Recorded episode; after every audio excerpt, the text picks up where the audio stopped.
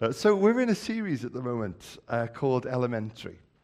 And we're diving into a short passage of scripture from Hebrews that outlines for us some elementary truths. Uh, um, Yuri, if I can get my PowerPoint up, it'll just run through uh, where we've been so far for us. That'd be great. And we've been using that as a launch pad in, into some of the big themes, the elementary themes, the foundational truths. Uh, so we're going to uh, just quickly revisit Hebrews chapter 6. Uh, and then if you are following along, j- uh, jump with me then to Colossians chapter 2. So the writer there to the, uh, the Hebrews is talking about growth. He's talking about moving on from elementary, from fundamental building block truths. Uh, and there he describes them in this way.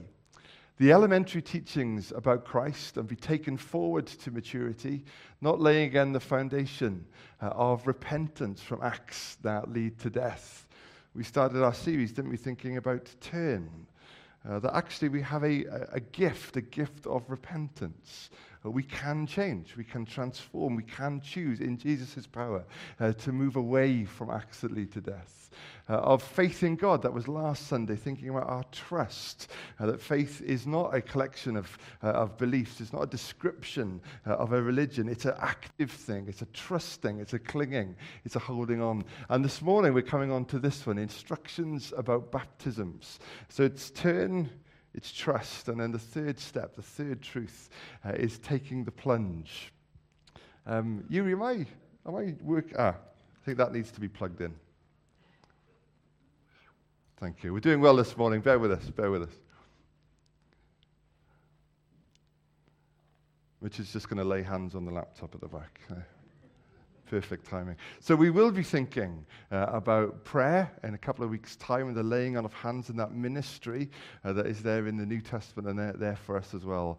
Uh, and then he talks about the resurrection of the dead and eternal judgment, about life after death. But this morning we're going to be focusing uh, on uh, baptism. So jump with me to Colossians chapter 2. I'm going to pick it up at verse 6. Colossians 2, verse 6. So then, just as you received Christ Jesus as Lord, continue to live your lives in Him, rooted and built up in Him, strengthened in the faith as you were taught, and overflowing with thankfulness. See to it that no one takes you captive through hollow and deceptive philosophy, which depends on human tradition and the elemental spiritual forces of this world, rather than on Christ. For in Christ all the fullness of the deity lives in bodily form. And in Christ you have been brought to fullness. He is the head over every power and authority. In him you were also circumcised with a circumcision not performed by human hands. Your whole self, ruled by the flesh, was put off when you were circumcised by Christ, having been buried with him in baptism in which you were also raised with him through your faith in the working of God who raised him from the dead. When you were dead in your sins and the uncircumcision of your flesh, God made you alive with Christ. He forgave us all our sins, having cancelled the charge of our legal indebtedness, which stood against us and condemned us. He's taken it away, nailing it to the cross. And having disarmed the powers and authorities, he made a public spectacle of them, triumphing over them by the cross. Let's just pray as we come to the scripture today. Lord, open our hearts today. Open our ears to hear you. Open our eyes to see you. Open our lives, God, to your presence. And I pray, Father, as we open your word today, Holy Spirit, would you draw near and just minister these words to our lives? It's so important to us that you speak because we can't live on bread alone, but on every word that proceeds from your mouth. We thank you, Lord, that we have a God from whose mouth words are proceeding, that you are a God who speaks and where we listen, we're fed. Where we believe, we're nourished. And where we act, we grow. And Lord, we hunger for that. So would you meet with us here now, we pray, and speak to us afresh today in, in Jesus' name. Amen. Amen. Quick question this morning. How many people here can drive? Yeah, how many people here passed their driving test on their first time? Look at the smug looks on all of your faces, honestly. How many people passed on their second time? Okay. How many people passed on their third time? Okay, a few of us. Yeah, good. I, I feel your pain, brother, sister. I feel, feel your pain. Anyone more than that? They do tell us that the people who take longer to pass their tests are better drivers. It's what we tell ourselves if it took us ages to, to pass our tests. I remember trying to learn to drive and for whatever reason really struggling with it and getting really frustrated because it seemed like everybody else was just flying through it. Did this, did this happen to you as well? It was really frustrating not to be able to get it. I've never been, as you can imagine, a hugely coordinated person. And it, it was just the process of trying to put it all together. It just, it didn't seem to work. And uh, I remember sitting there one time with my very patient driving instructor who was part driving instructor and part teenage counselor, I think, bless him. And, and just saying, this is impossible. I, I cannot pass this test. And rather patiently, he'd smile and say, you're finding it difficult. And I said, No, no, it's, it is impossible. To, I cannot do this. And he said, Many people have sat where you've sat and have told me the same thing and have failed. And eventually, you, you will pass. And that little shift from this is impossible, I am never going to do this, to you're finding it difficult, was a massive shift for me. I don't know about you, but it strikes me in our lives that, the thoughts that we have can become very defining, can't they?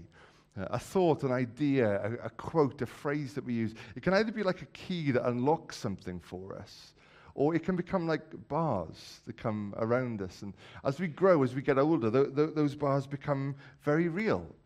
We tell ourselves things like, I can never do that. Or I will always feel this way. Or this is me, this is, this is who I am. And those thoughts can become like, like bars. They, they limit us, they limit what we try to do, they limit the places that we go and the things that we share and our hopes and dreams that we put into action. Thoughts are really powerful things.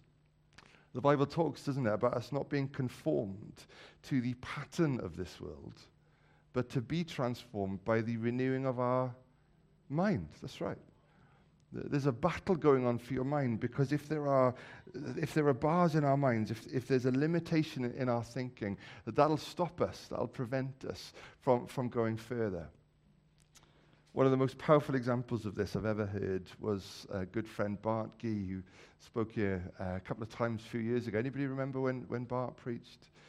Uh, Bart was born with a, um, a, a real disability that affected his mobility.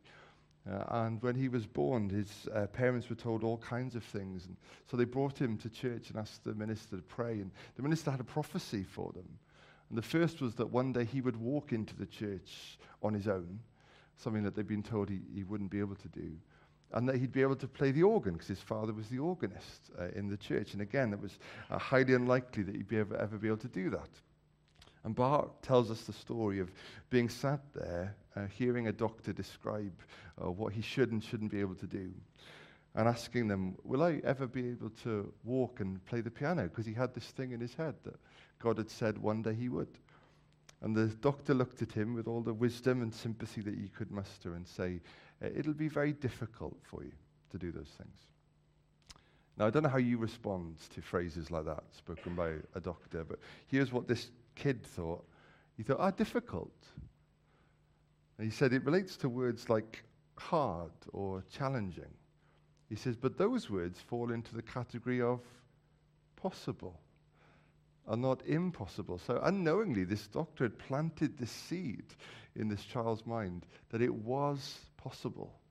And then little by little, as he grew up and, and attempted more, and I, I, don't know if you were here that night and heard him play the keyboard, but many of us were just moved to tears to listen to him playing. Absolutely incredible. Difficult, hard, challenging, but not impossible. And as soon as those bars began to wobble and come down, uh, he was able to move, move forward.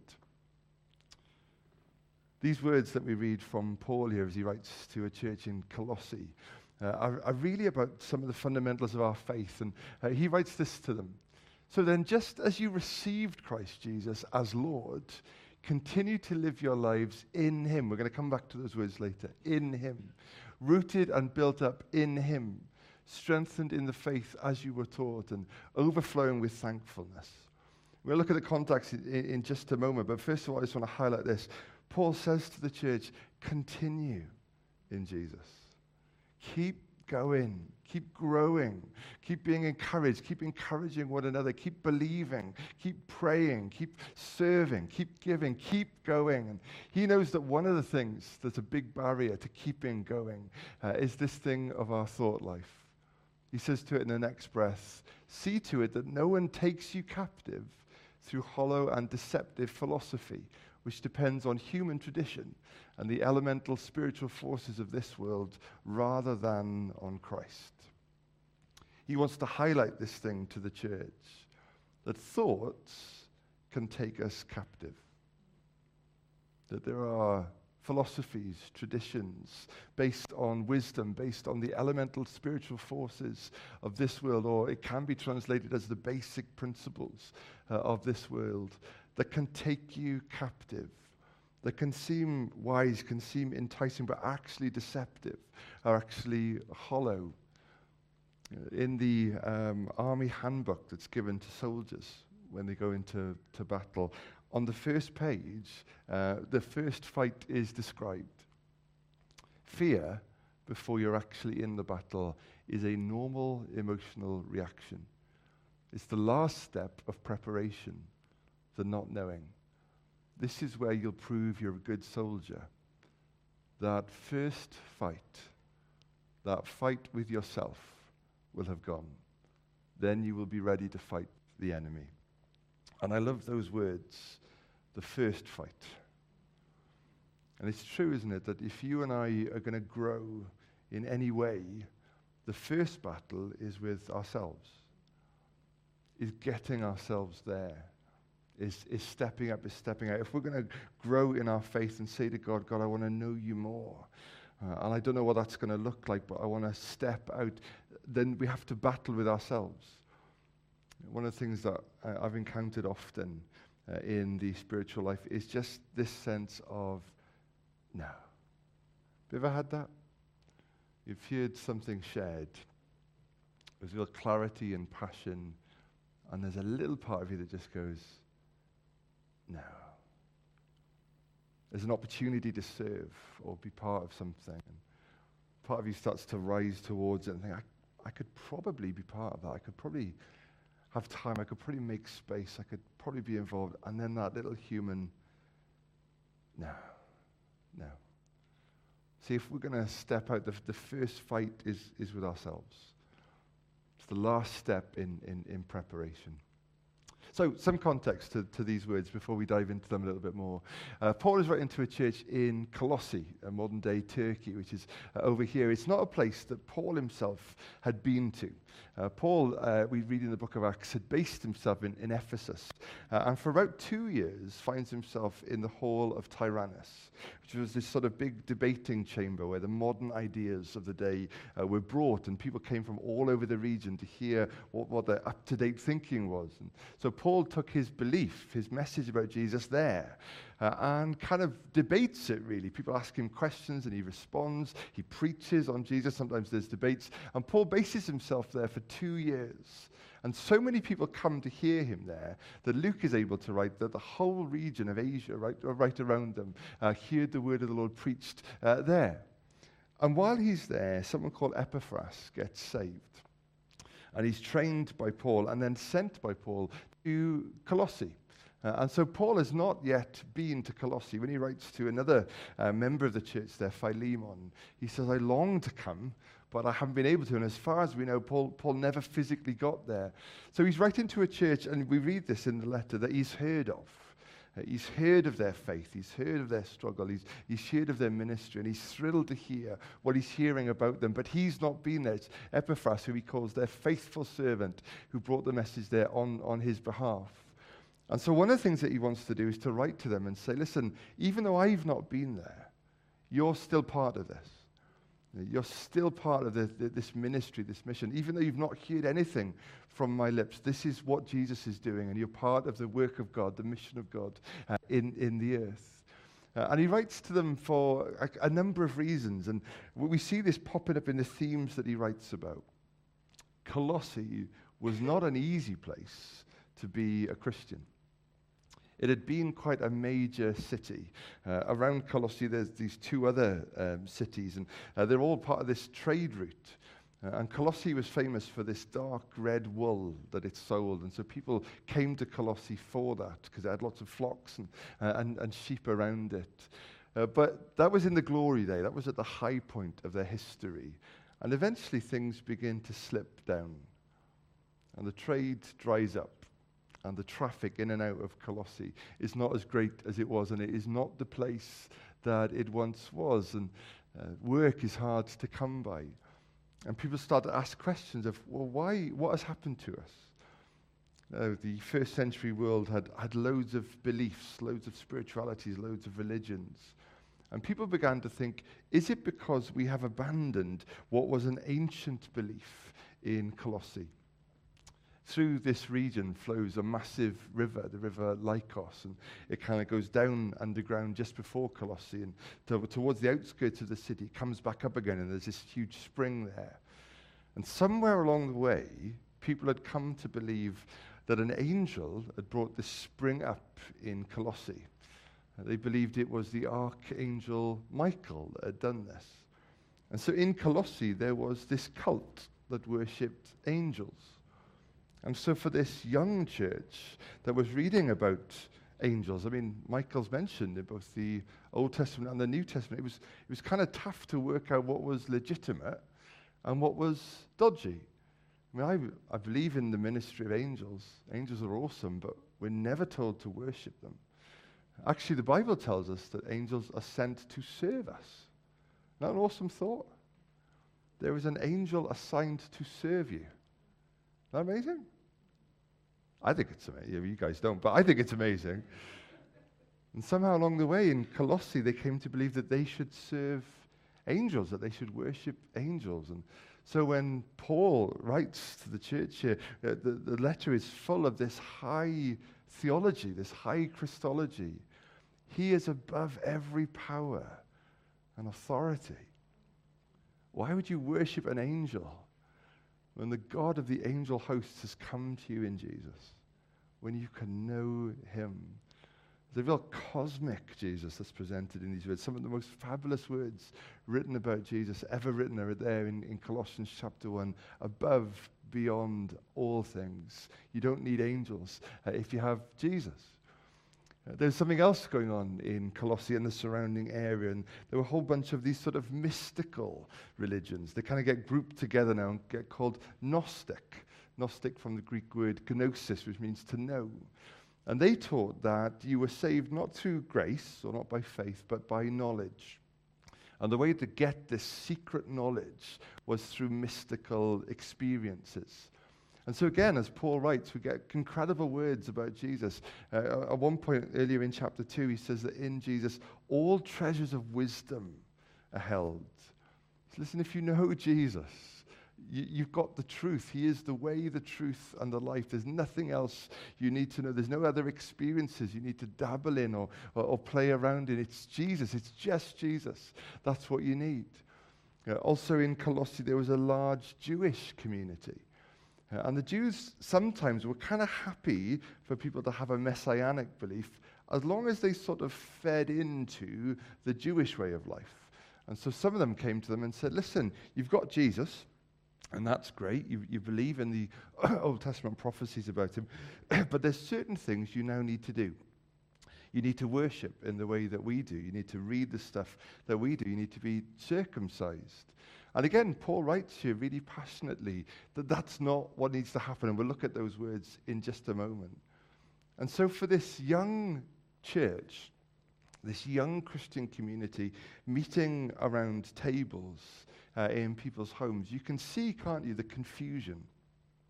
the, the atmosphere, the difficulty, and the struggle. You can see why Paul writes to them just as you received Christ Jesus as Lord, continue to live your lives in Him. why this phrase comes up, excuse me, a few times as you were taught. The word Lord there in this verse means sovereign. It's a, a word of supreme authority. He says, You received Jesus as Lord, and just as you received him as Lord, continue in that way. Don't make him one option among many. Don't put him on the same level as these other cults and beliefs and, and, and, and human traditions and philosophies. He, he's just not. If he's not supreme above all of that, then you haven't really grasped who he is. And as I read these words, it just strikes me that the letter of Colossians seems so relevant to us today because we're surrounded by other ways of thinking, aren't we? Some of it goes right back to this, but has got new names now and new descriptions, but not much of it has actually changed that much. We're surrounded by different ways of thinking. We're bombarded with different philosophies and, and traditions. And we have to weigh up, don't we? Am I being faithful to Jesus in the way that I'm living my life? in the way that I'm responding to opportunities and challenges and, and circumstances, is there something distinctively Jesus like about it? Or am I conforming to the ways of the world? Am I just slipping into the, the patterns of thinking that I see around me? And of course, if we sit down and ask that question, it's not a difficult one to get right, is it? We can all, you know, you know the right answer. But when you stop and actually unpick it, Jesus, I, I believe that your will will be done for my life. But in other circumstances, it's my temper that gets me what I want. I believe that you know what's going to happen for me, but there's these other people who read horoscopes and talk about star signs, and that holds some, some sort of mystical power. I believe that you'll provide for me, but just occasionally, I might want to invest, I might want to gamble, I might want to hold back what, what I give you just so that I know that I'm, I'm safe. Sometimes it doesn't come disguised as another religion or another belief, but just as a, as a philosophy, as a tradition that we slip into. Continue to live your life in Him. I remember when um, I went to university, one of the things I had to do was learn how to cook. And I'm not sure how well I learned how to cook in university. And one of my staple dishes was something called pasta surprise. I don't have to say any more than that, really, do I? The surprise was that whatever went in the pasta, what was ever left in the cupboard. And so you haven't really been a student unless you've tried pasta and baked beans. It's try it. When you go home today, forget what you've got in the oven. Go and make some, Daniel's nodding, go, go and make some pasta uh, and baked beans. And some things work together okay. Some things don't work together okay. And sometimes we try to do that, don't we? We, we take a little bit of this and we take a little bit of that and we try and mix it together. We take those bits of Jesus' message that really apply, that are really relevant, that we really respond to. And then there's other things which are more challenging and difficult, so we don't tend to think about those. And then those, those things that we were brought up to believe, and we add those into the mix. And sometimes it can be a really strange flavor. It's just Jesus, Paul says. That's all we need. And so, to kind of help the church to kind of secure them, Paul does what he always does. He takes them back to Jesus. He says, For in Christ, all the fullness of the deity lives in bodily form. Everything you need for life and godliness is in Jesus. It's all there for you, he says, in Jesus. Uh, there was a hymn I was trying to remember. Some of you will know which one it's from, but it's a Charles Wesley hymn. And he says, um, I'm going to forget it now again. See, this is why you should have notes. Um, uh, for Christ you are all to me, and more than all in thee I find. I love that. More than all in thee I find. That's what Paul's writing about here. And he says, And in Christ you have been brought to fullness. He is the head over every power and authority. Now, one of the ways in which we describe being a Christian today uh, is I've got Jesus living within me. Have you heard people talk about that? Jesus has come to live in my heart. And that language is not absent from the New Testament. There's, there's a truth that Christ dwells in us by his Spirit. But the way that Paul describes this is actually fundamentally different. His favorite phrase is that you are in Christ, which is massively different. Yes, Jesus lives in us, and there's a sense of, of mutual indwelling here. But Paul is so passionate about this. In him, you've been given fullness. There's a difference, isn't there, between trying to accommodate Jesus and saying, Could you come and live in this little corner of my life? And it kind of requires him to shrink down, doesn't it, to our way, to uh, our lifestyle pattern, to our thinking. Fundamentally different to say, I'm going to live my life in you. And Paul says, when we do that, there's fullness. He is the head over every power and authority. In him, you were also circumcised, with a circumcision not performed by human hands. Your whole self, ruled by the flesh or the human nature, was put off when you were circumcised by Christ, having been buried with him in baptism, in which you were also raised with him through your faith in the working of God who raised him from the dead he takes this young church with all these philosophies and ideas flying around them back to their baptism. It says, in baptism, there's this tremendous picture buried and raised. Buried and raised. There's an assumption there, isn't there? That all the church have been baptized. I mean, it'd be a funny thing to say if it was something that only happened for a few people. And again, in our day, we, we tend to think of, of baptism as something, something that happens a bit later on, don't we? And once we've had chance to think about it and discuss it and, and debate it, it almost becomes something that happens uh, further on down the line. But in the early church, it was like the starting line. It wasn't something that you did because you'd graduated from a course or understood something. It's something that you did to say, I'm, I'm joining this journey. Uh, I'm beginning this journey in Jesus. You didn't do it because you were perfect. Uh, you did it because you knew you weren't perfect and that only Jesus could forgive you. So he says, You were baptized. And there's this tremendous way he describes it buried with him in baptism. I don't know if you've ever thought about this, but back in the first century, it must have been such an odd thing to see this group of people walk down to a river, stand around, and then someone go out into the river with somebody from the church and be pushed under the water and held under the water. It must have looked like drowning, right? It's a, it's a violent thing to do to somebody. And in a sense, it is a drowning. Buried with him. In Romans, Paul describes it this way in baptism that we were buried with Christ, buried, baptized into his death.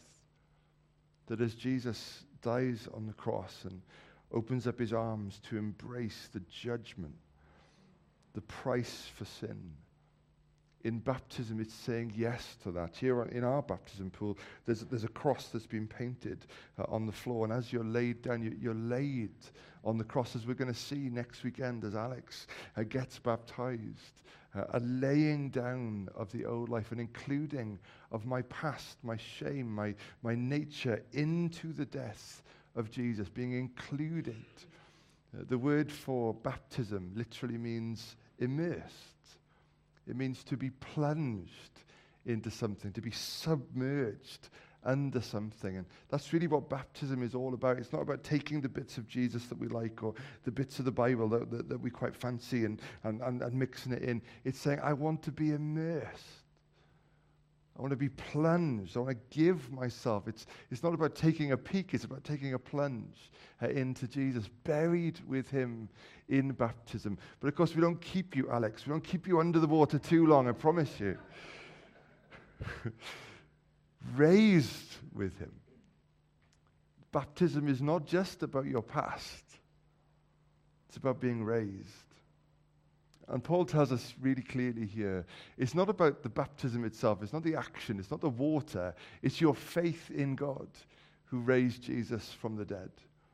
But here's the phrase not just raised out of the water, raised with Him. With Jesus' resurrection power at work in our bodies. The part of us that was dead to God not even aware of his presence, now alert to his will for us, his passion for us, his voice uh, in our lives, raised with him. I love these words through the faith in the working of God who raised him from the dead. Paul links our resurrection with Jesus. If you believe that God has done it for Jesus, believe that God will do it for you because you were raised with him. In Ephesians, Paul talks more about this being in Christ, and he describes it as being seated with Christ in heavenly places. That's, that's how Jesus sees you. That's as, as far as God is concerned, that is how he sees you. So, for, for, some of us here today, maybe you've never been baptized, and it's a great time, a, a week before next Sunday, to be thinking about it. Maybe there is that sense of the first fight. Maybe you've got to talk yourself and encourage yourself uh, into it. All I know is that it's this rendezvous point where Christ meets us in power.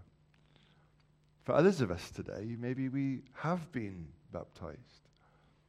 Maybe we're thinking today about our baptism. One of the classic things that people often say is, I wish I'd waited longer. I wish I'd understood more about it. Years and years ago, I went to a ministers' conference. And the best thing about this conference was the breakfast. The breakfast was, was absolutely amazing. And when we went into the, the dining room, there was a place where we sat, and someone came over and took our orders and said, How much bacon do you want? And I kept them there quite a while, telling them what I wanted for, for breakfast. And then there was this other little room off to the side, and some people didn't seem to have much for breakfast, but went off into this room and came out with muffins and fruit and yogurt. So, am I making anyone hungry? I'm, I did not mean to do that. I was sort of sat there thinking, I wonder what you've got to do to get the stuff from that room. And I remember on the last morning of the conference saying to somebody who's now a very close friend, Chris, um, what have you got to pay to go and get the stuff from that room? And he said to me words that I will never forget as long as I live. That's included in the price. You can, you can, go, and, and go and get that. Two mornings I'd wasted not knowing it. So we were a bit late for the morning session that day, just, just sort of ransacking that room of any muffins and fruit that was left uh, in it. And I wonder if for some of us today, as we look back on our baptism, God wants to tell you this was all included in your baptism. Be excited about what He's already given you. And sometimes we look at others, don't we, and think, I wish I could have their faith. I wish I could have their story. I wish I could have their, their gifting or their anointing. When God tells us in Jesus, all the fullness of the deity dwells, and you have been brought to fullness. You have more than enough. It's just Jesus. It's just Jesus. I'd love us just to pause this morning to pray together and, and for us just to give a moment for, for the Spirit to minister this to us today. So, just where you are, I just encourage you just to pause, to open your heart to God. If it's symbolically, if it's easy to do this for you, just maybe open your hands and be in a posture to receive. And Holy Spirit, I want to pray that you would highlight areas of our lives where our thinking has become a prison, where we're caught, where we're trapped by a hollow philosophy or an idea or a phrase or a label.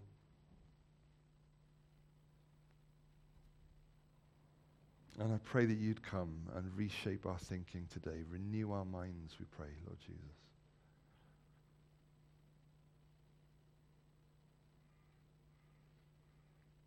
Lord, if there's something that we are blind to, something that you've given us that we've not realized, that we've not seen, would you open the eyes of our hearts?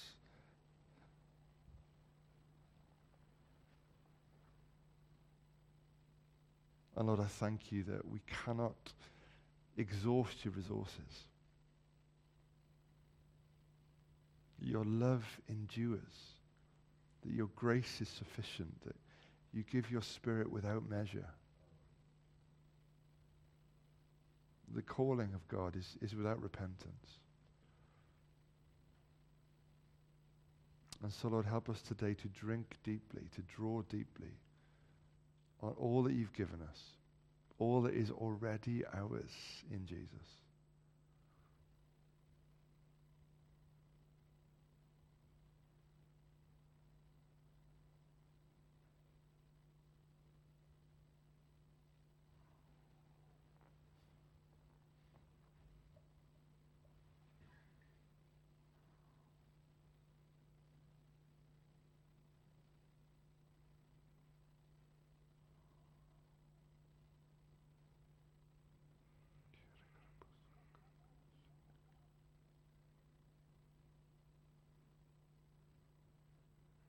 And would you bring us today, Lord Jesus, to that point of surrender?